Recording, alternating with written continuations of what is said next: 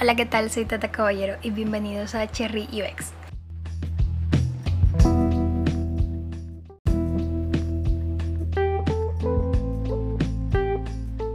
Desde hace mucho tiempo estaba pensando en hacer mi podcast de UX y la idea me taladró tanto que aquí me tienen.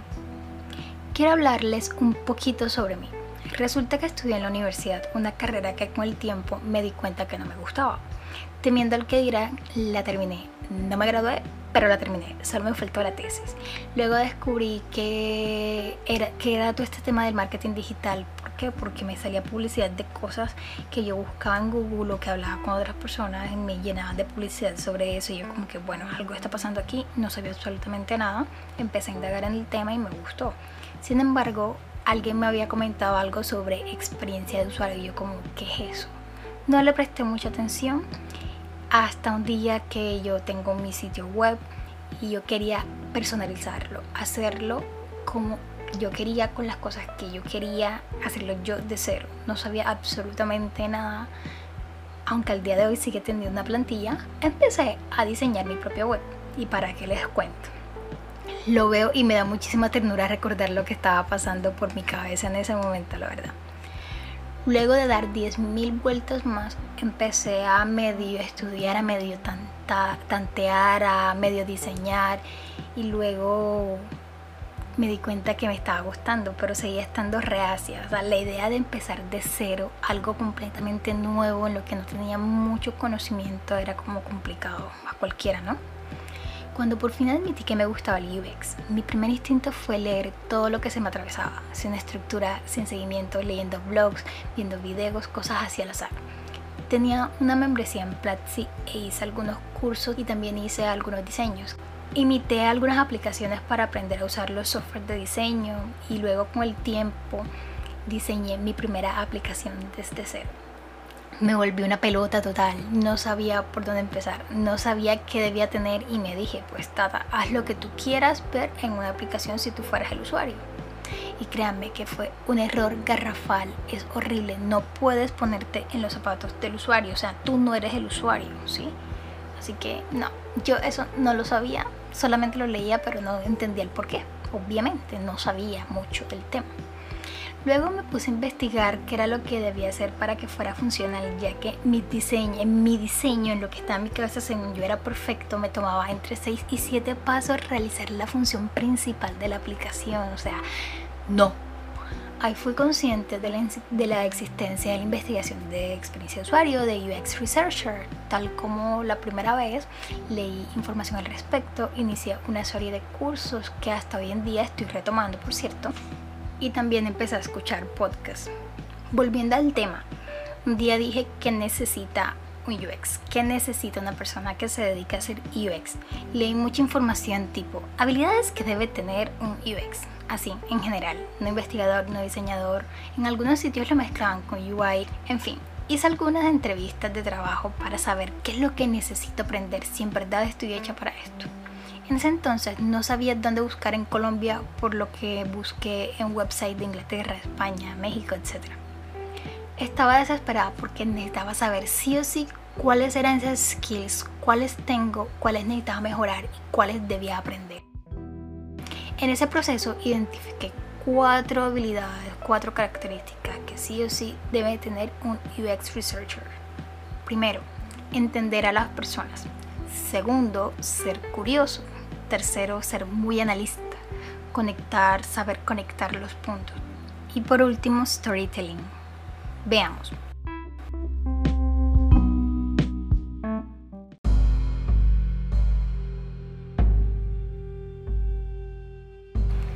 Primero, entender a las personas.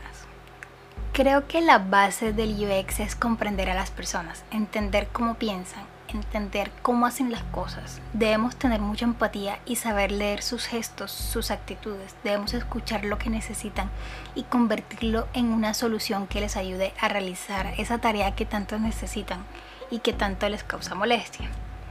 A mi parecer, no hace falta ser psicólogo sin demeritar su trabajo, por cierto, para comprender aspectos básicos como qué es lo que sienten las personas, cómo piensan ante algunas situaciones o cómo se comportan, ya que es algo que aplicamos en muchísimas áreas de nuestras vidas.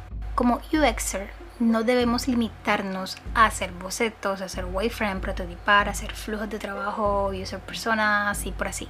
Debemos ir más allá, analizar las acciones del usuario dentro de los diferentes escenarios para reducir la frustración del usuario y evitar que estos no puedan realizar las acciones que desean. Hay un libro que recomienda mucho y que personalmente también lo recomiendo. Este es 100 Things Every Designer Needs to Know About People by Susan Weinstein. Este es un must-have de todo UX. Este libro nos da una visión más clara acerca de las personas y cómo podemos entenderlas. En otras palabras, es un libro que nos dice 100 cosas que las personas debemos saber sobre las personas. Si quieren una reseña sobre este libro, pueden escribirme en mis redes sociales y con gusto les prepararé un episodio. No quiero salirme del tema. Por cierto, cuando le comenté a una amiga que quería tocar este skill en mi primer episodio, me recomendó un libro que se llama The Hidden Brain, que está el audiolibro gratis en Amazon. Y buscándolo también encontré que hay un podcast que ya lo tengo en mi lista de shows favoritos en My Apple Podcast.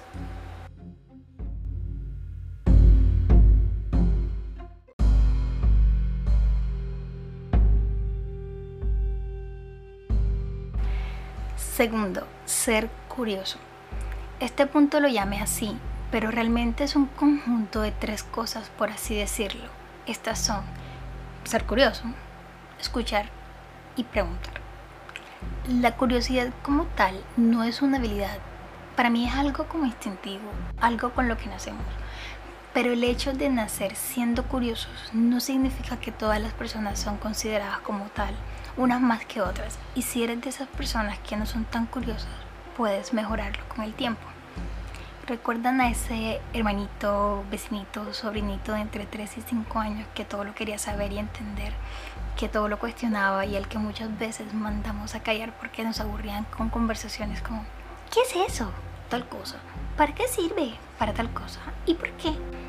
En fin, la curiosidad no se trata de cuestionarlo todo sin un motivo.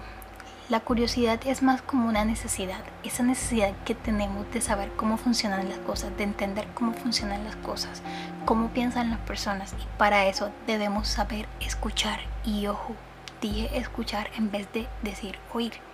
Solemos oír cosas todo el tiempo, pero no siempre sabemos escucharlas. Y aquí aplica ese dicho de cajón que es muy popular en Colombia, no sé si en otras partes, y es escuchar para comprender y no para responder. De hecho, hasta hay una canción de eso, en fin. Esta acción tan sencilla es tan difícil para muchos que debe trabajarse y a mi parecer el momento perfecto para desarrollar eso eh, en las discusiones. Esas en las que muchas veces nos metemos en unos líos que no sabemos cómo salir de ellos precisamente por no saber escuchar. Cuando realmente escuchamos, formamos un vínculo con las personas, lo que nos lleva a aprender a preguntar. No se trata de hacer preguntas al azar o hacer las preguntas correctas. Se trata de saber en qué momento intervenir y qué debemos decir para que ese vínculo se fortalezca, para que la confianza crezca y las personas sean más receptivas y más comunicativas. Esa dupla de escuchar y preguntar ayuda a los investigadores a plantear muchos escenarios posibles y a responder desde el punto de vista de los demás, cosa que es muy necesaria cuando estamos trabajando en un proyecto en el que no tenemos muchos conocimientos al respecto.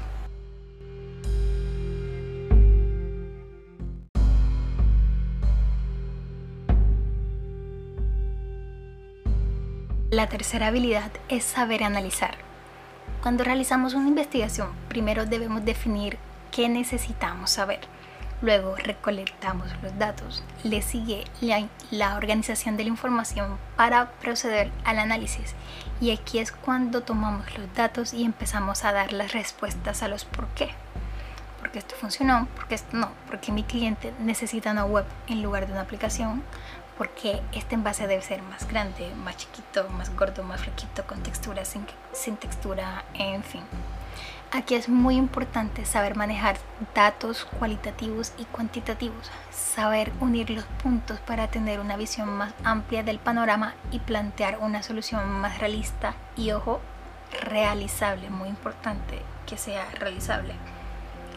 En otras palabras, es hora de desempolvar esas clases de estadística que creíste que solamente eran memorizar fórmulas, hacer tablas en papel o en Excel y sacar conclusiones del tipo el 98% de los colombianos encuestados aseguran que lo de Yepes sí fue gol. El dos restante nos, le tiene sin cuidado. Obviamente sabemos que lo de Yepes sí fue gol y nos hicieron la rosca, pero así no son los análisis de datos. Les digo un secreto. Según yo, leer Agatha Christie y Sherlock Holmes, entre otros tipos de libros policíacos, en los ratos libres ayuda un poco. Por lo menos a mí me ayuda un poquito. Tratando la seriedad, no está mal que de vez en cuando utilicemos métodos de investigación en asuntos no relacionados con el UX. Ser consciente de ellos y encaminarlo como si fuera una investigación rápida para un cliente.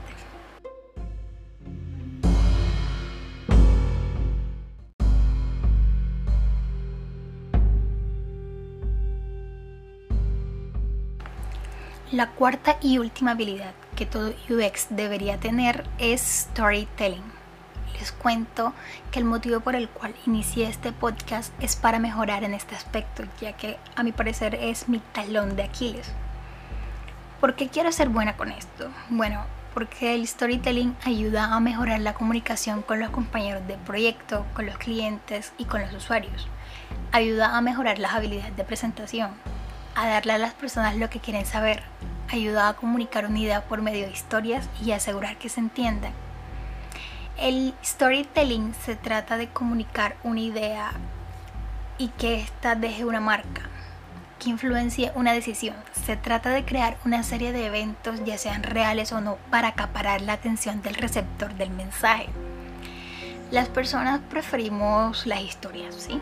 A las personas nos gustan las historias porque son más fáciles de digerir, son más fáciles de recordar nos gustan muchísimo los detalles, nos gusta tener como puntos de referencia, algo con lo que nos sintamos identificados. Nos gustan los personajes, nos gusta poder conectar con lo que escuchamos, nos gusta relacionarlos con nuestra experiencia personal y todo esto nos ayuda a conectar con el público. Mm, nos ayuda a generar empatía porque nos, nos imaginamos a los personajes y nos imaginamos lo que estos están sintiendo. Ahora, todo muy lindo, pero ¿cómo puede aplicarse esto al UX? Bueno, si eres un designer o researcher, tener la habilidad de saber contar historias es muy importante para comprender, para comunicar, para dar a entender e incluso inspirar e influenciar como les había dicho anteriormente, ya que esto da un toque más humano a la investigación. No, no deja no deja que nos apartemos de la realidad, de lo que en verdad necesitan las personas. Ahora, no solo es tener una historia que contar y listo, todo maravilloso. Hay que saber cómo contar las historias. Pues puedes tener una historia súper fabulosa, súper wow, pero si eres monótono, si no interactúas, si no involucras a quienes te están escuchando, la historia pierde poder. Y hay que recordar que la meta es hacer que las personas se sientan conectadas con el personaje, que sientan que el personaje es real, así sea una polita verde con flat, con bracitos delgaditos y patitas y tener un solo ojo y una boca gigante y, y mida, en menos de un metro y se olvide ordenar su papeleo lo que hace que los personajes se sientan reales es el contexto. Que la historia gire en torno a este personaje y que este personaje tenga un nombre y una personalidad, ya que esto ayuda a vincular este, la historia con lo que queremos transmitir.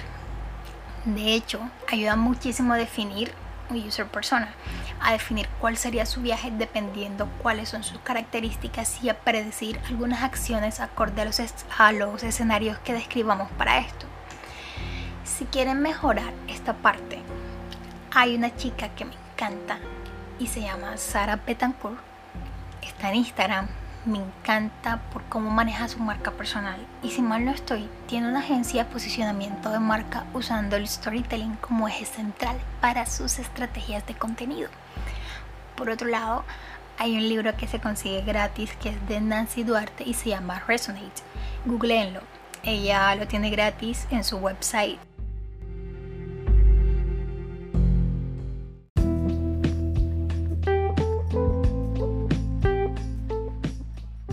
Gracias por llegar hasta aquí y nos vemos la próxima semana con un nuevo episodio de Cherry UX. Chaito.